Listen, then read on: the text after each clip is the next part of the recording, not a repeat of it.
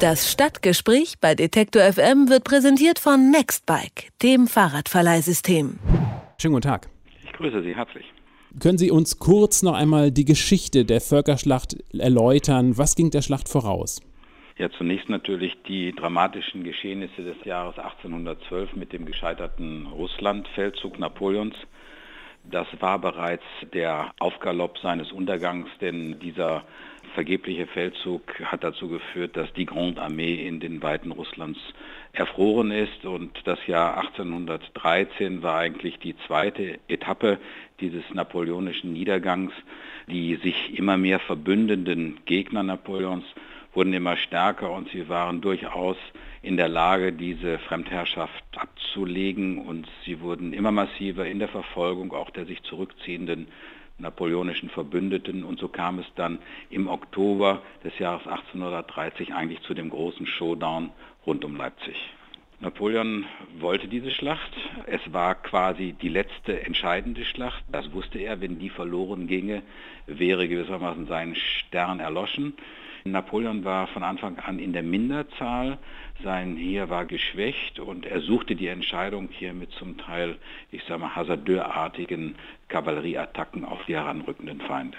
Das war also vor fast 200 Jahren, vor fast 100 Jahren wiederum, am 18. Oktober 1913, ist ja das Völkerschlachtdenkmal eingeweiht worden. Das Denkmal ist sehr imposant und wirkt auf manche auch erdrücken. Es ist äh, Leipziger Wahrzeichen. Warum ist das Denkmal so, wie es ist? Also dieses Denkmal hat auch eine lange Geschichte, gewissermaßen sogar eine 100 Jahre alte Karriere einer Denkmalsidee hinter sich gebracht, bevor es dann Gestalt gewann. Denn in der Tat war natürlich das Grauen des Krieges, dieses Massensterben, das Massentöten für die damaligen Menschen eine so traumatische Erfahrung, dass schon auf den Schlachtfeldern und wenige Tage danach diese Idee entwickelt wurde, dass man hier ein großes Erinnerungsmal zu errichten habe an die gefallenen Menschen, an die Menschen, die hier ihr Leben verloren haben. Späterhin wurde aber mit diesem Denkmal auch eine gewisse politische Idee verbunden, nämlich auch die Sehnsucht nach der vereinten deutschen Nation.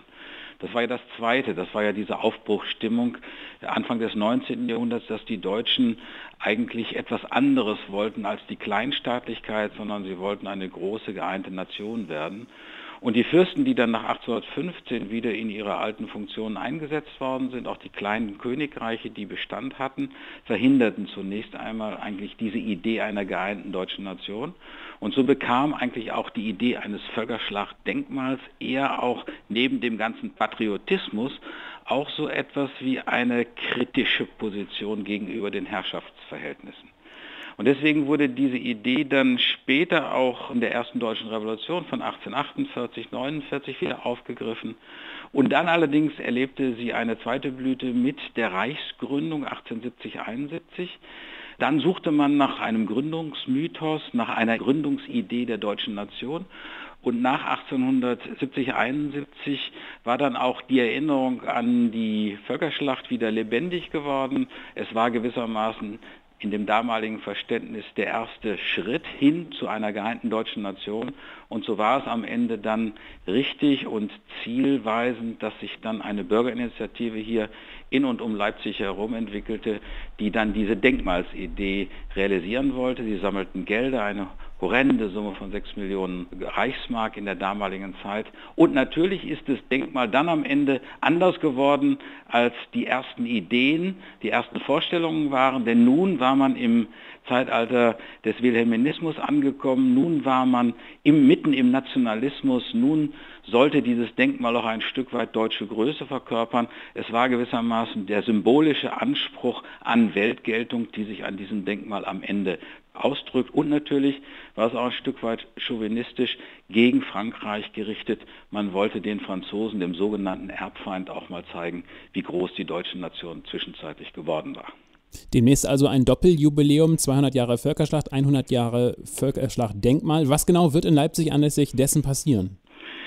Wir wollen die Menschen Europas in Leipzig begrüßen. Wir wollen sie willkommen heißen. Wir wollen nicht so sehr zurückschauen, was 200 Jahre Ausgangspunkt war, ein elendes Sterben hier in der Stadt und um die Stadt herum. Wir wollen auch nicht an das Zeitalter des Wilhelminismus erinnern, sondern wir wollen uns verständigen in einem so gewordenen Europa über unsere gemeinsame Vergangenheit. Denn wir sprechen von der Völkerschlacht heute nicht mehr als ein Ereignis der Deutschen oder ein wichtiges Ereignis der deutschen Vergangenheit, sondern es ist eine tragische Auseinandersetzung von europäischer Bedeutung gewesen. Und wir wollen auch ein Stück weit darüber nachdenken, wie wir eigentlich unsere Verantwortung sehen, in einem Europa der Aufklärung und des Bürgergeistes hier neue Zeichen zu setzen. Und deswegen ist es gleichzeitig auch ein Aufbruch in der Erinnerungsarbeit in die Zukunft Europas. Die Völkerschlacht wird wohl auch nachgestellt werden. Wie genau muss man sich das vorstellen? Also wir haben vier große Säulen, die wir hier thematisch voneinander trennen wollen. Wir wollen auf der einen Seite beginnen mit einer großen Diskussion um die Zukunft Europas. Das soll so ein intellektuell-wissenschaftlicher Aufschlag sein, wo wir ganz besonders auch mit jungen Leuten ins Gespräch kommen wollten. Wir wollen an einem zweiten Tag die Rolle der Religion als Friedensstifter diskutieren, auch die Verantwortung, die die unterschiedlichen Religionen zur Wahrung des Friedens in der Welt heute zu tragen haben, welche Beiträge sie leisten können. Wir wollen dann an einem dritten Tag das politische Zeichen setzen. Dort wird dann der Präsident des Europäischen Parlaments hier sein. Wir werden den Außenminister Tschechiens mit einer Rede hören. Wir werden hochrangige Vertreter europäischer Nachbarstaaten hier begrüßen können. Und wir werden eine Botschaft aus Leipzig verkünden. Wir werden in vielen europäischen Sprachen eine Friedensbotschaft verkünden.